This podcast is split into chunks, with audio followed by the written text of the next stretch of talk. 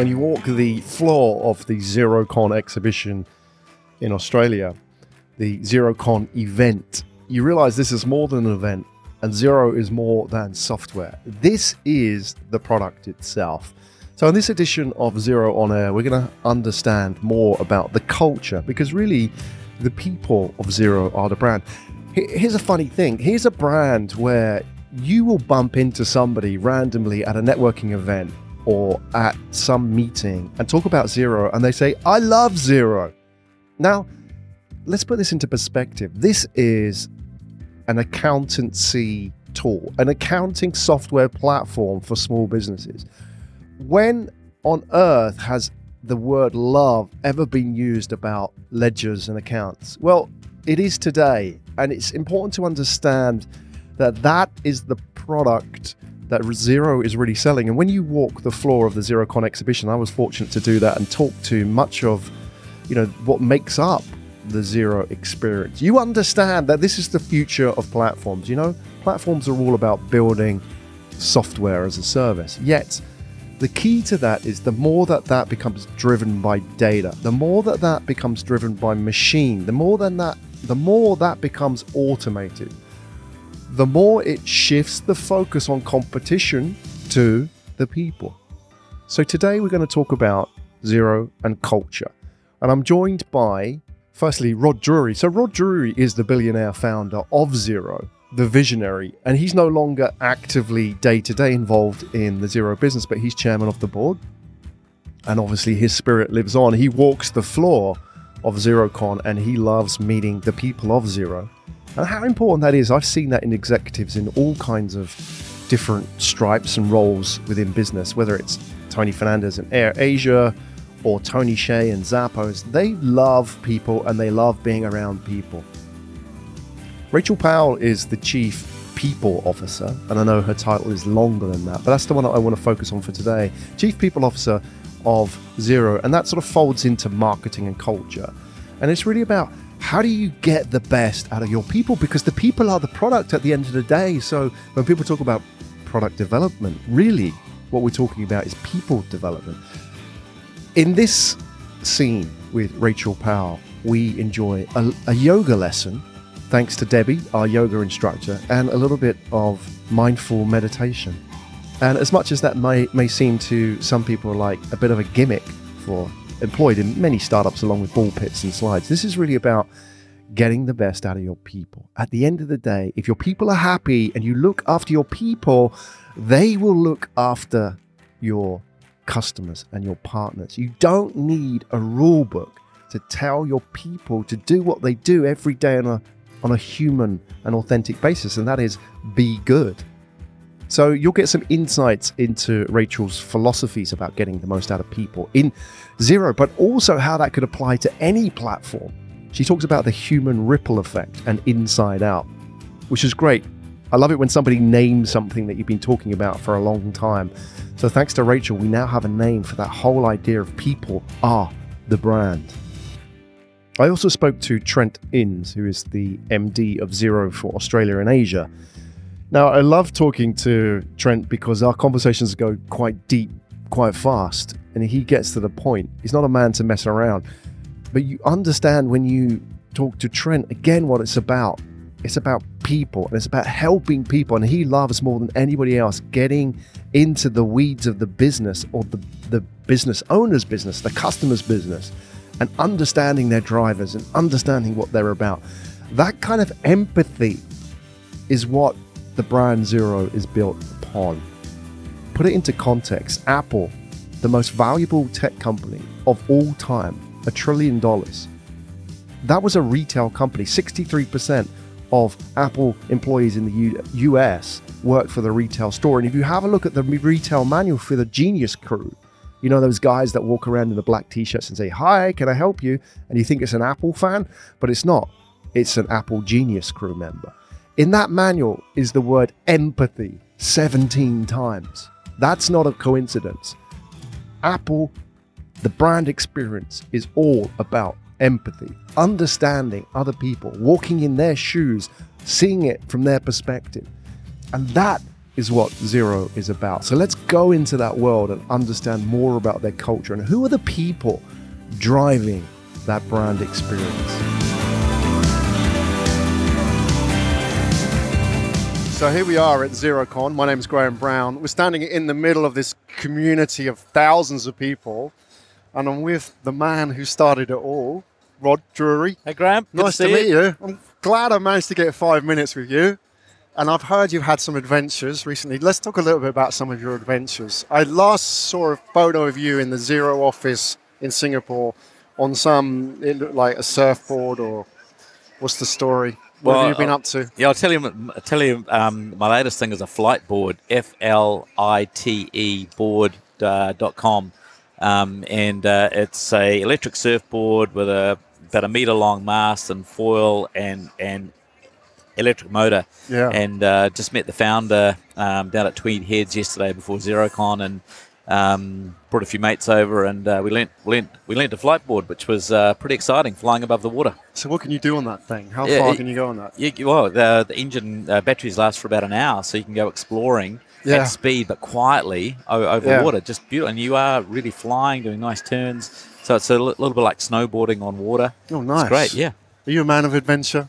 Um, I'm, I'm like the softest man of adventure. Actually when um, heliboarding two weeks ago. Oh, wow. And that nice. was complete imposter syndrome. You're kind of looking up and you see these jagged mountains, and then three minutes later, you're standing on the top, then the helicopter goes away, then uh, the guides drop away, and you're standing there thinking, this is a long way from writing software. Yeah. And uh, that was one of those moments where you got to talk yourself and Don't freak out, follow the trails, and you'll eventually see where the run goes. And then you end up having some of the best turns of your life. But uh, that was pretty is it full on. I know you talked about an injury that you've got, and you've got. Uh, let's talk about how you did that first, because I think it sort of sums up. You like to kind of live a little bit close to the edge. I like doing adventure sports, yeah. and um, now I'm not working as much. You know, finding something to do every day. So got back into mountain biking, mm. especially with e-mountain biking. And um, what's e-mountain bike? Is that electronically, electrically assisted? assisted but right. means you're riding every day. So I've lost a lot of weight and uh, riding a lot now I've got a bunch of us, and a bunch of good mates in our 50s, all with e-bikes, trying to learn how to jump. So uh, my sore shoulder is learning how to do drops. Did you, did I did everything wrong. Oh yeah. Yeah. so I mean, I, I think there's a lot of parallels between entrepreneurship and stepping outside your comfort zone a little bit. I mean, I've been an entrepreneur for 20 years. I love doing Ironman triathlon. I love sort of pushing it right to the edge a little bit. I feel that you've got to get out your comfort zone if you really want to experience and, and just enjoy being uncomfortable. Yeah. When, when, you started out Xero, how was it for you? Because you came from a really, I, I suppose, a, a, comfortable career path, right? And then you set up on your own. Tell us a little bit about that sort of beginning. Yeah, no, I'd actually been an entrepreneur. I'd done three or four businesses before. So, um, kind of, I guess it goes really right back to um, being 15 or 16 at school. We had a fantastic uh, teacher. This was when computers were first coming into school this was um, Apple II computers, and I learned how to program. And from a you know person coming from a small set of rocks in the South Pacific, that you could actually build things with your brain, yeah. and not have to work every hour. You could put your brain into something creative that made a machine that worked. That was pretty exciting. So I got hooked on software when I was at school, and um, actually we had a really good um, accounting teacher as well. So we learned bookkeeping and double entry accounting, and I just loved the maths of that. And um, so I'd always been interested in both those subjects and uh, worked for Arthur Young and became Ernst & Young. We started a software development team inside there and then uh, peeled out and created our own little business because we wanted to work for a software company, but there really weren't any in uh, New Zealand. So we started our own sort of Microsoft services biz and got that up to about 60 people and sold that. And and then, uh, then then I was on my way. Had a bit of capital to invest in um, building my own businesses, and it's got bigger and bigger and crazier. Yeah, what drives you to keep going? Uh, well, for me, it was the magic of software, being able to build cool stuff. And then um, what's been super interesting, when I uh, um, the last company I had was a business called Aftermail, an email archiving solution, and we didn't we didn't build it to build a world class business. We wanted to you know prove we could build a world class product. So we uh, built this um, archiving system for Exchange, and um, ended up um, uh, winning best Microsoft, uh, best micro, best product at the um, Microsoft sort of Global Developers Conference, which really showed that we could build world class tech, and yeah. that was um, probably the most satisfying thing, as well as the check. Even more than the check was that big complete validation that we could build, you know, really good technology. And then um, I remember when we, when we got a, when we got acquired, and Vinny Smith, the uh, founder of Quest, who, who who brought us, you know, sort of looked down the back of the room and said, "Look, there's Rod from uh, Aftermail. You know, he's a great guy and cool product." And he had to say that because he brought us. Then he turned around and talked about his business and um, you know, and who they competed with, who'd been taken out, who they'd um, who they'd acquired, what their strategy was. So you sort of think you get up to level ten, and level eleven presents itself. And I realised I was just a pawn in his game, Right.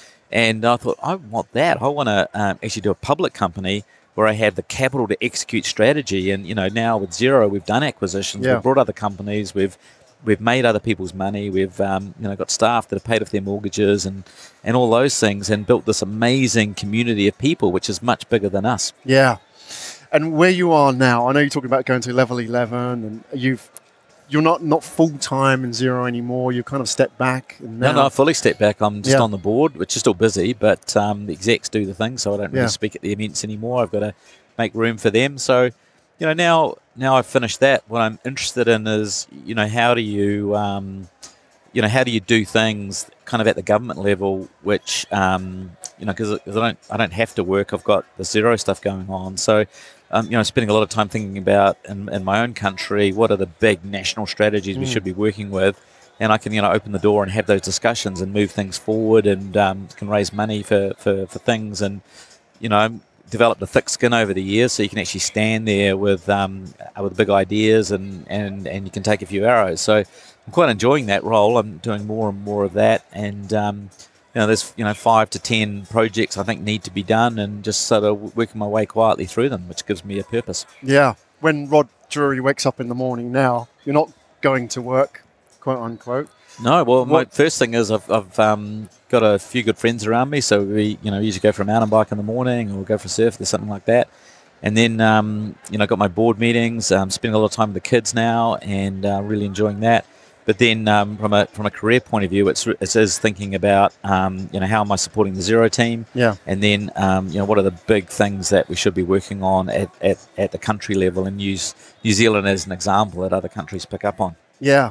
Could I ask you how old are your kids? um, 11, 13, and 15. Right. So I'm at the age where, like, my um, 15 year old boy, he's only going to be at home for the next two or three Yeah. years. And, and I've, you know, had probably 15 years of my career traveling almost every week. So uh, prioritizing them for a few years is Yeah. really key. Do you think they would become entrepreneurs like you? I mean, I've got a 13 year old boy, and I always wonder about will he, you know, he'll pick up maybe through example, but how do you teach that to somebody to, you know, get off their butt and go and do it?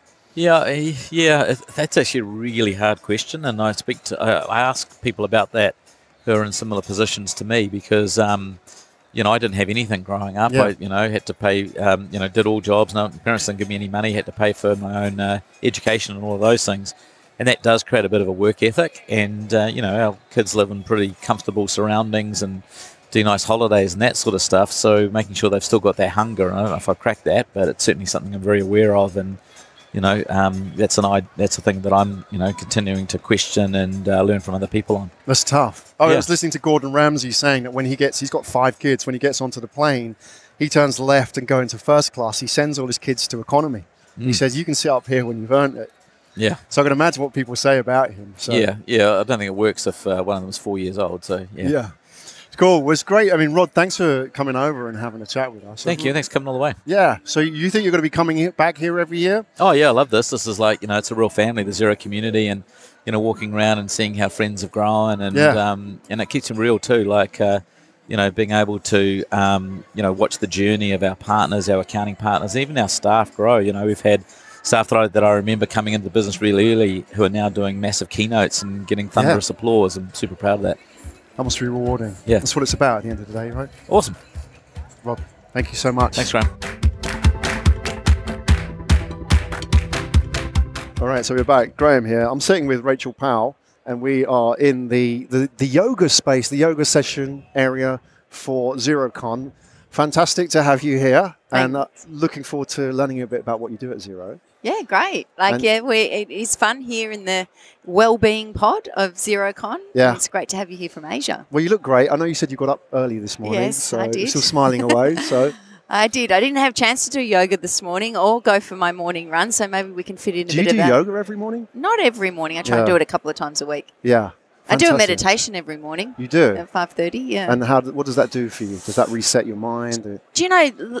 It's just so busy. Days are so busy. Life is so busy, and I Yeah. found that it's the only time that I can get time for me.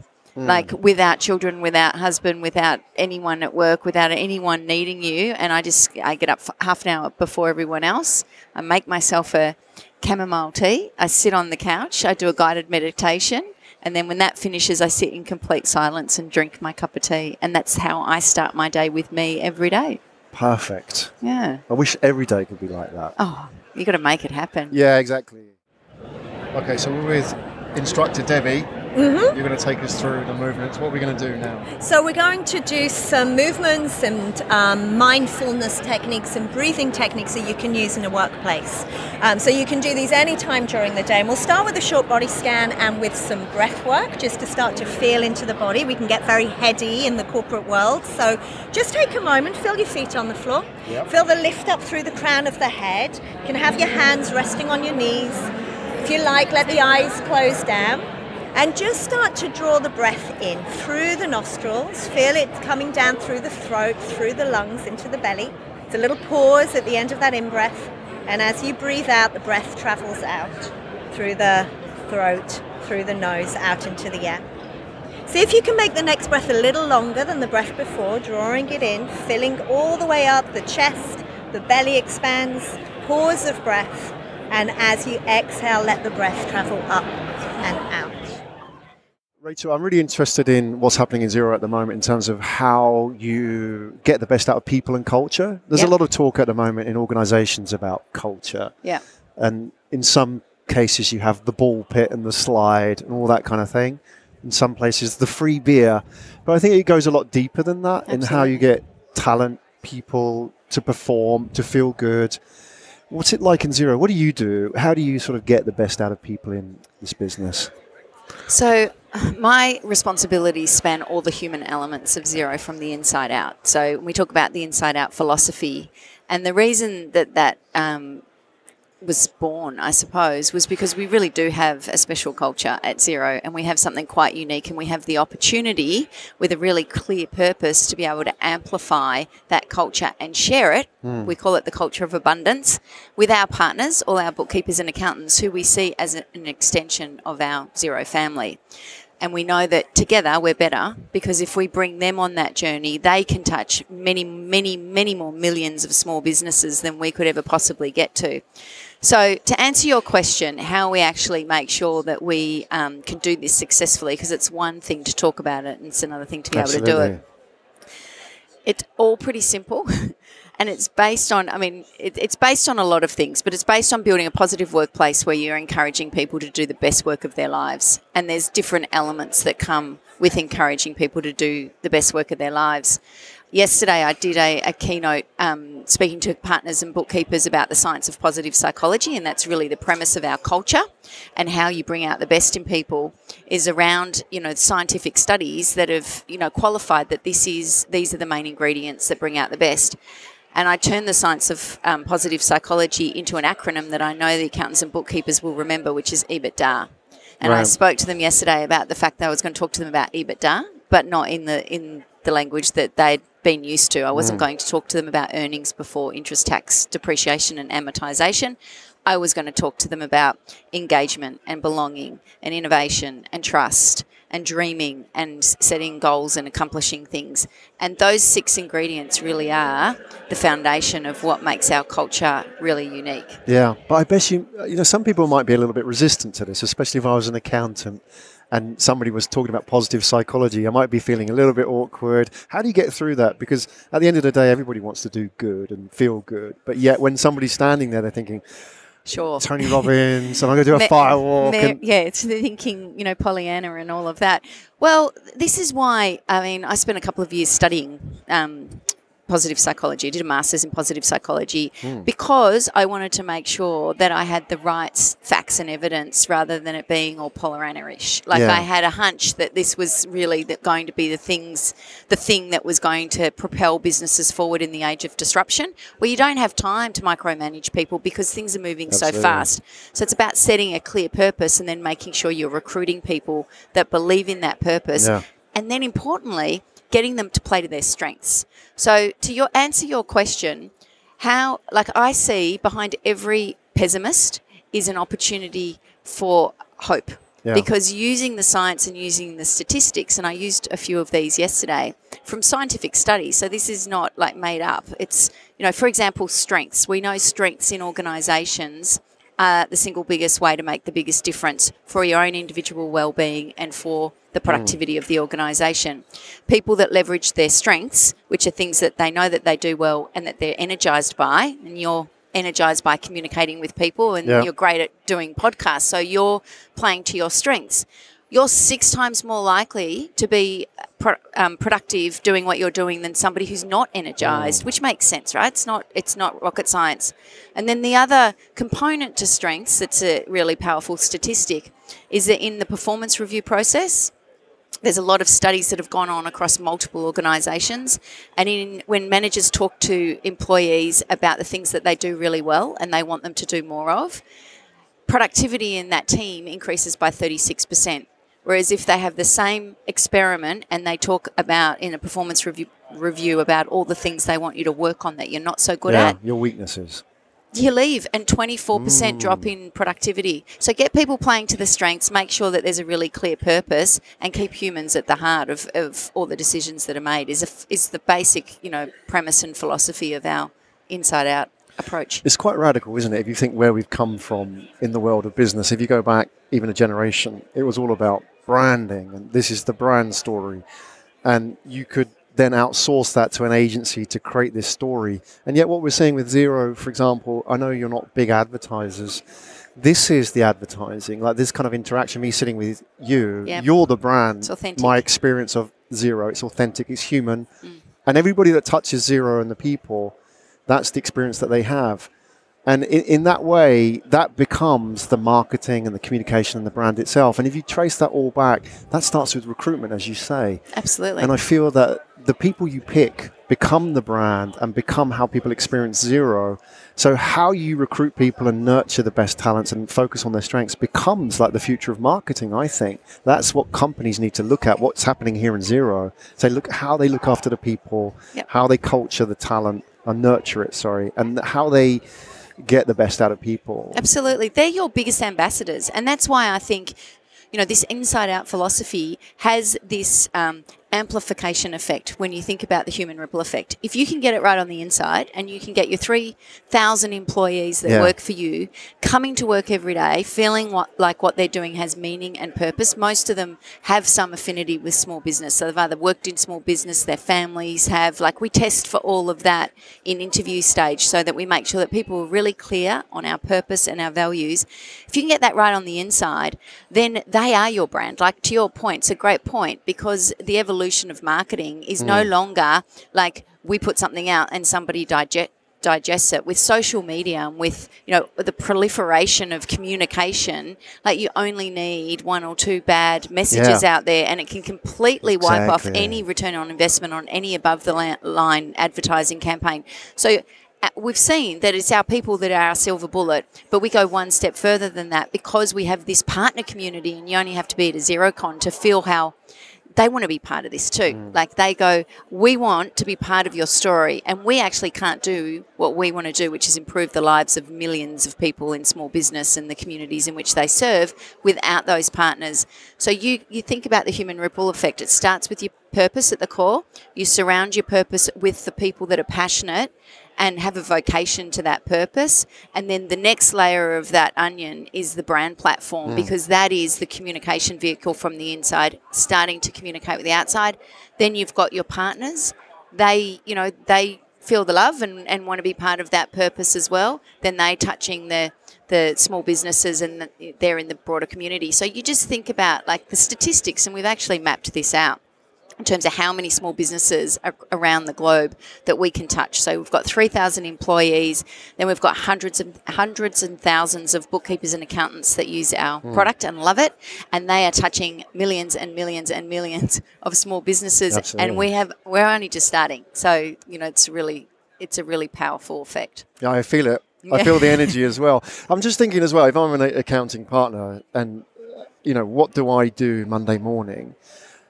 That the challenge is, is that somebody can easily take this on the surface and not apply it fundamentally within the organization. Like what you're talking about is deep change, isn't it? Deep work within Yeah. people. You can't just maybe just put the ball pit in the office and No. that suddenly makes everybody happy. You know, I'm thinking, do I do yoga classes? And I'm kind of Yeah. not comfortable with Yeah. that maybe as an accountant. Where, where do you start with this? What's the quick wins in all of this?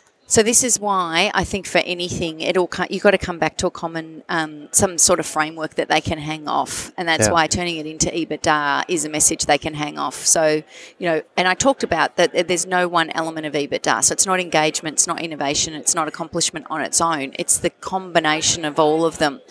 And there's some really small tactical things, but it's definitely not running a yoga class once a week or putting a basket of fruit in the kitchen and going, tick, we're done. It's a bit like um, uh, going to the dentist once a year and hoping that you're going to have perfect teeth. If you don't brush your teeth every day, you're Yep. not going to have perfect teeth. So it's how you can embed these things in the culture of your business so it's systemic and it's not a chore or an add on or a program. It is Yeah. who you are. So, for example, you know the way that you recruit people, you start with that. So you look through the whole life cycle of your business, from you know the moment someone comes into your business, either as a customer or an employee, and what you want that to feel like, because it's the feeling that people are going to remember. It's not what you said to them. So you've got to start with that, and then you've got to work through every single part of the business and say, how can we embed some of these practices in?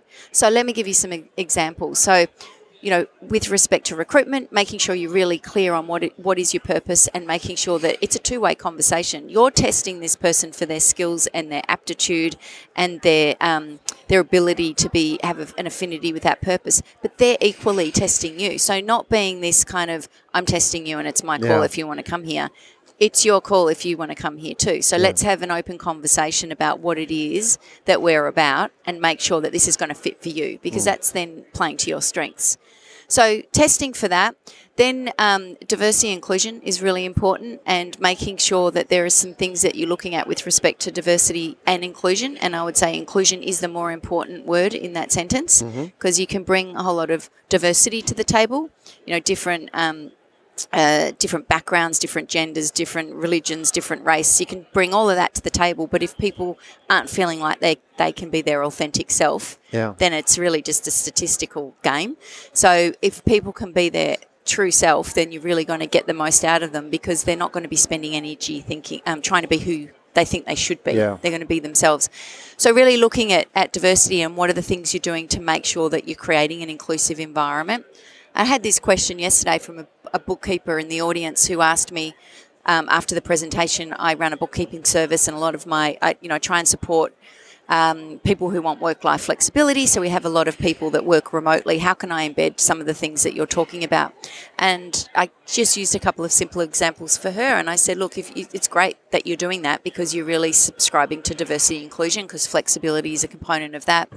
But maybe just run a morning tea. So bringing rituals to mm. the, the culture. So whether it's a monthly morning tea and bring all of your remote workers together for you know f- last Friday of the month we'll get together at 10:30 and have cupcakes or have fruit or have Right. whatever it is And this is important, isn't it? Because increasingly we do live in sort of virtual teams, don't we? And we don't have that sort of structured communication or unstructured communication exist. I can't sort of reach over and say, "Hey, what are you working on?" But if you can bring people together to actually talk and communicate, high quality connections is it's it's so it's the fundamental component of of individual well-being everyone wants to be part of something that's Yeah. bigger than themselves Yeah. and unfortunately we live in a world where the technology has meant that we can swing the pendulum too far the other way but i can tell you we give people a lot of uh, you know flexibility at Xero and I've worked in organisations before where that's happened, and you don't see a lot of people. People want to be they want to be in the building. They Yeah. want to be with with other people.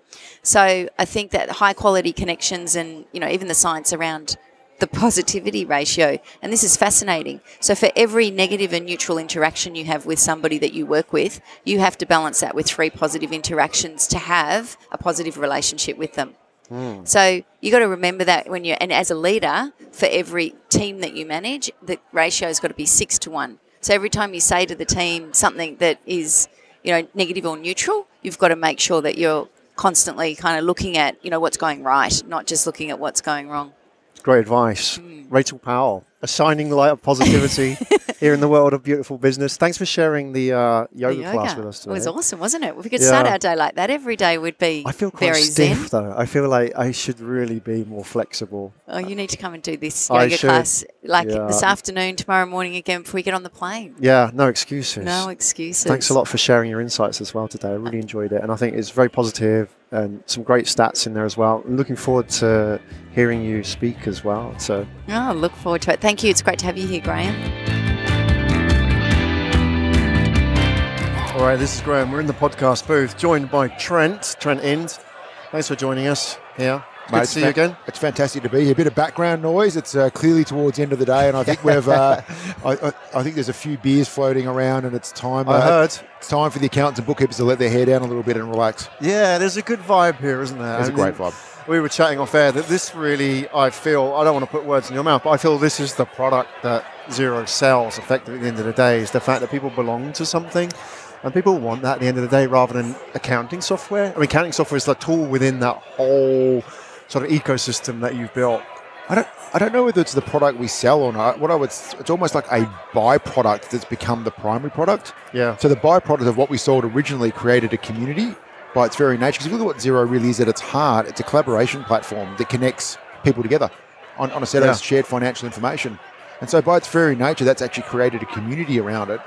And, and a lot of, you know, there's a lot of sole practitioner accountants out there. There's a lot of bookkeepers who work by themselves who didn't really have any community apart from their clients. And this has given them a, commu- a community. Yeah. And so they're kind of hanging out with the other cool kids or the cool accountants and bookkeepers, and it's actually created a community. So I think the by, it's a byproduct that created the community, but in some ways, it's it's probably one of our biggest assets. Yeah, because I, I would have thought in your space as well, there was a time when you were cloud, the other guys were CD, and now but everybody's caught up now. So the actual technical differences become less and less over time. Yet the only differentiator between you and the next guy now is your relationships. You know what my sort of experience of you interacting with you and the team, and the same with your partners as well. So that then becomes your moat, if you like, of Xero. This becomes almost like the brand, the experience, everything about Xero. We interact with you offline. This becomes a differentiator between you and everybody else. Yeah, I think as you wander around here, you see you've obviously got Xero, then you've got the, the marketplace or the ecosystem, and then you've got the partners around the outside of that, being the, being the accountants and bookkeepers. When you put that all together, that is kind of the big, that's the community, and that's so it's much much bigger than just Xero. Xero's Xero's kind of like the focal point or the you know, or the heart of it. If maybe the heart of it's a good way to say it. Yeah, I think heart is a good word to use. And then around the outside of that, you've basically got all these other, all these um, communities that have grown around the outside of that. And I think that's that's the differentiator. And you know, whether whether that was by, by design, it may well have been because I mean, Rod Drury is a very clever guy. And he might, it might have been by design, but the reality is, it's just, I think we've tapped into something that wanted to be let loose, but it hadn't Yeah. been let loose before. I think that's basically what this is. And it's um, you know, just walking around here, it's such a great vibe. It's an amazing. It's a, I, I, I love I love XeroCon just because our partners come here and celebrate being accountants and bookkeepers. Whoever would have thought that? Because you were an accountant originally. You were qualified. I am qualified. I am a Would CPA. you ever thought you'd been celebrating that in these kind of conditions in a t-shirt and jeans? well, I said that today. Actually, um, you know, I did my keynote earlier this morning, and uh, I got to choose the song that I chose that when I walked on the stage, and I um, chose Eminem, uh, "Lose Yourself," and I thought that in a t-shirt a with an accounting degree, who would who would have ever thought that was happening? I told my I was I said this on stage. Actually, I was telling her, I was telling my uh, my teenage daughters I was using that song, and they were just like, "You should choose something from your era, Dad. I think that's not right for you at all." But but I, you co-opted it. but I hopefully, I, but I hopefully I pulled it off, and I uh, and I'll, I'll send them a video later on and make them suffer through it. I love that. Dad embarrassing his kids. Um, you, you started out as employee number four in Xero? No, that's not true. About number 30. Oh, 30, About sorry. number 30. About number 30 in Australia. oh, in Australia. Okay, so, yeah, so I was probably, I'm not sure exactly, but it's about it's about 30 in Australia, number 31, 32, oh, something you like in the sort of the early team. Yep. Above the plumbing supplies shop. Is that right? Did I get my Uh, details that's, wrong? No, that's the first time that I actually went. And, that- the first time I actually found anything out about Xero. So the, the previous managing director, a guy, guy by the name of Chris Ridd, who I've known for a long time, he's actually here by the way, wandering around as well. He, he rang me and said, "Mate, you should you should come and check out this company." I was working for Microsoft at the time. He said, "You should come and check out this company, you know, that I'm MD at." And I went and checked it out, and it was basically seven people above a plumbing repair Right. shop, and that was in 2011, 2012. yeah. Uh, and basically, um, there's a toilet in the corner that was shared by everyone. The desk were around the outside. There was no pool table, no table tennis table, none of that. It wasn't your, your, your well-funded tech startup there. it probably was overseas, but in Australia it was. It was very much Back a small then, office, yeah. and that's and that's all it was. Right. And um, you know, to see what it's grown to today is, is just is phenomenal. But when you saw it back then, especially having worked for Microsoft, Yep.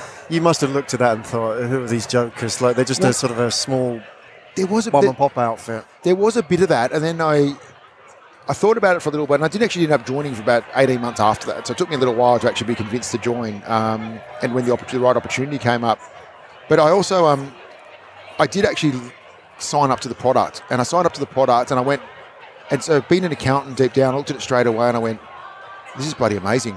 Yeah. They've, they've done something here that's completely different. They've tapped into a wave of technology through that was that was when mobility was really starting to take off because it's really only five years after the iPhone had come out. Then they tapped into um, into the into the, the wave of the cloud, and it was a collaboration platform that did accounting on top. Yeah. Whereas a lot of the competitors did accounting, and then tried to add collaboration, and they kind of it doesn't sound like a big difference, Yeah. but it is. It's fundamental. It's fundamental. Because this is it's- what you become, hasn't it? I it's what you become. You yeah. become a collaboration platform. So that's actually where the communities, I think, come out of. And just being able to see, I could see where it could go. Uh, and also, you know, at the price point it was at, the reality is technology has been very hard for small business. It's been hard. It's, it's let them down. It's been really hard. They haven't been able to compete because they couldn't spend tens Yeah. of thousands of dollars. The cloud has completely democratized technology, and they've now got better access to technology that's more readily available, more easy to deploy than, than big business does. In fact, they've almost sport for choice now. Yeah. And they can sign up, have a go at something. If they don't like it, move move to the next one. Yeah. And, some, and there's, you know, even you even look at this ecosystem around you with over 800 apps around the outside of Xero. There's almost an app for everyone. And if there's not one and there's enough demand, somebody will build it. Yeah, we're all, almost in a situation now where large companies are looking at smaller companies and with envy that their mm. access to technology because now it's easier for them to adopt and mm-hmm. implement, right? Absolutely. And where in the old days it was you had to have an IT department on it. Now you can just have one guy clicking a button, like you say, signing up for free. Well, it's basically a service now, isn't it? It's now it's now a service. It's actually not. I mean, the technology. We, we, we take care of the technology. They don't need to see it as technology. It's basically a service that they sign up for. They they pay for what they use, you know, and uh, and if they don't like it, they can move on to something else really quickly. So you must be conscious that the, the ongoing challenge is that Xero has been phenomenally successful, and you ha- now have this sort of strange problem, which is that you have cash, you have you know success and a brand. How do you retain that hunger of the the team above the plumbing supply shop? Because in the DNA, It's a good question. you know, how do you how do you in, without sort of starving your people? There must be a fine balance because you must be treading this fine line all the time. What's sort of in your mind when you're thinking about this? Well, I think we've actually maintained. I don't like using the word culture. I think the word culture. If you have to talk about culture, it normally means it's gone because culture is an output of purpose, values, and behaviours. You know, and and I think that the culture comes out from that. When you start running culture workshops, you're in a whole world of pain. I think so. So that's that's that's a really personal view of mine. So, but I think value right. value scale, behaviour scale, they scale really well, and purpose scales. And so I think we've managed to maintain that. We've never really lost about why we exist.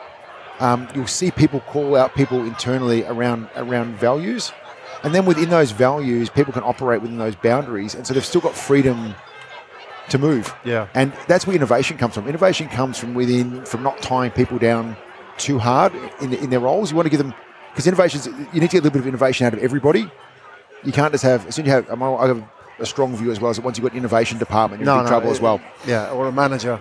Yeah. whose title has innovation in it. Yeah, yeah, yeah I agree. I, yeah, so I'm, No. I'm, I'm all for that as well. I, th- I think you're in big trouble then as well. It's kind Yeah. of like a innovation's a mindset. Exactly. It's not a it's not a department. Yeah. Yeah, and I think so. So I think that's how we kind of main, we maintain. And I hope and I hope you see that walking around. I hope as you interact with our staff and, and our teams that you actually see that there um, you should see some consistency about Yeah. them. You know, we've, we've hired a lot of our. We haven't hired traditional salespeople. We've hired. You know, we used to hire. Uh, or we still hire lots of uh, lots of accountants with personality and bookkeepers with personality who actually don't don't actually want to maybe work in the accounting or bookkeeping industry anymore. Yeah. But they they love it and they're passionate. I can I can teach them to sell. Yeah. Anyone can teach them to sell, but I can't teach them passion for this industry. Absolutely. Because you, you come from that world as well. You were an accountant who learned to sell. Yeah. And I think it's a, it's a strange beast in the corporate progression, isn't it? That Like you is. could have gone on and become an accountant and a partner and run Yeah. your own practice and so on. Why, why, why the hell did you take up sales? So I didn't do accounting for a very long time. I did it for a short period of time in my career, but I still actually I actually genuinely do love accounting. There's something magical about accounting. I talked about that in my keynote today. There's something magical about it balancing and it being quite beautiful. Um, just as my career progressed, I actually went into more technology, uh, more more technical fields for a while as well. So did a bit of did a little bit of programming, did some database management, did implementations, did all that, and then I thought. Um, the true story, actually, it's funny. I was, at, I was actually at Microsoft when I realised that I needed to learn sales and marketing if I wanted to progress my career. Yeah. So I needed to work out how to do that. So I went to a pre-sales role that turned into a sales role, which turned into a sales leader role, and and, and, and off I went from there. yeah, that you're putting yourself in uncomfortable Yeah. Positions. I, like, as a, I uh, quite like being uncomfortable though. yeah, as a matter of choice. Yeah, but, I think that's. I think most don't most entrepreneurs do that all the time. Absolutely. Do you consider yourself an entrepreneur, even though you, you Uh, operate within a large corporation now? Well, Is it a mindset rather than a role or a job title, if you like? So look, I would. I probably do consider myself. I think. I mean, I, I think I have a bit of an entrepreneurial mindset. I, Yeah. I like to. I don't like the status quo. You know, I always think we can go faster and, and harder. Yeah, um, and I also always think there's better ways to be doing things, and so we should always be challenging ourselves. Yeah. And so having that challenger mindset is something that I'm, I'm pretty passionate about. Yeah. And you can teach it as well and give people the green light to think like that. Yeah, I mean, yeah, Steve was saying like he wants people to reach out to him and say, "Tell me what's broken. Yeah, absolutely. I want to hear the bad news." well, yeah, and that's one of the that, that is one of the challenges you do get. Bigger people tell you good news. Yeah, it's like whoa, yeah, it's Yeah, great, yeah. especially in a place like this where there's a lot of good news. Yeah, It's yeah. great. But you actually need, you do need the bad news as well. But there Yeah. are ways of getting bad news. So if it's not coming through, is I mean, social media will tell you good and bad news, and so you you can be plugged into your clients these days in real time. So we talked about the communities before, about the community around this. So there's some amazing Facebook groups that exist around Xero. There's like thousands and thousands of members, which are our partners Yeah, who are on there all the time. And they give us the good, the bad, and the ugly all the time. And I read that. I read those every day. I make sure I read them every every night. For I spend 10, 15 minutes reading them and just see. And I don't always respond. I will if I have to. But it's more about just actually getting a pulse on what's actually happening Yeah. out there in the community. yeah, walking the shop floor in the old. But it is, it is kind right? of. When I, could, I can't go and visit every partner, of course. Yeah, we've got too yeah. many of them. But I can get an update from them um, that way. And so it's just it's just enough to know what's going on. Yeah. uh, Well, well, thanks for sharing that with us, and thanks for inviting us down here as well. And I just want to sort of follow up. We had a, a chat the last time we were in Singapore, We did. and um, so your daughter's quite entrepreneurial, I hear, right? What What's the update on that? Because I, I think in that Yeah. story, Yeah. a bit of backstory to it, but in that story, you're sort of showing that entrepreneurialism is something that you can kind of culture and nurture in somebody.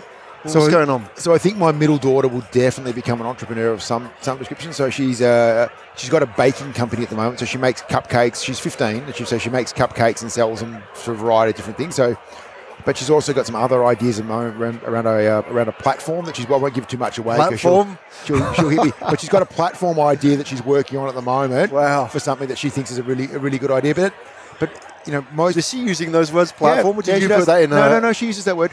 Um, but they teach it at school to a degree as well now, which is quite good. Right. at her school, they give her some. You know, they cool. do entrepreneurial studies, which is quite cool. I'm not sure you can Yeah. teach it, but that's all right. That's a different issue. Yeah. But you look at most great entrepreneurs; most of them have failed a couple of times. So the so baking cupcakes is probably not going to be the thing that'll scale. This may, next one, maybe it may not be. Yeah. But she's got that mindset. She's only 15, and so she's she's she's working through it, which is cool. That's great. And I imagine like when that generation goes into the workplace, not all of them will want to start their own businesses, but they want to be, you know, working in an environment where they can do that kind of stuff and have the resources, maybe. But would have the choice. Yeah. and have the choice. I mean, um, you know, I think I mean one of the things I'm most sort of proud of is as Xero's grown in this part of the world. I mean, obviously, you know, really a really well respected company from, from New Zealand, and our heritage will always be in New Zealand. You know, sort of quickly expanded into into Australia, and, and you know, has real true global presence now. Um, we need a, we need other tech companies from this part of the world to get to scale and become Yeah. global companies. You know, I want, it's, I want my kids to have really cool, exciting jobs and opportunities. Absolutely. You know, so that's something I'm pretty passionate about. I got to work out how I can actually sort of utilize some of the things I've been able to gain from here to help that longer term. It's something I, I think that that could be a good legacy to have. I think Awesome. Well, I think it's a great sign off. it is. All the best. And um, it's a pleasure. Thank you so much for coming down. yeah, no, had a lot of fun and we had some good conversations as well. We enjoyed. And uh, well, and look out. What's the space? Uh, was it? Is it cloud-based cupcake platform or we? Uh, I'm- I, I, I won't give too much more away. I'll get myself in a whole world of pain if you ever listen. I can't give away her IP. You've been listening to Xero on Air with Rod Drury, Rachel Powell, and Trent Innes. Find out more on how cloud accounting can help you achieve success at xero.com. My name's Graham Brown. Thank you for listening.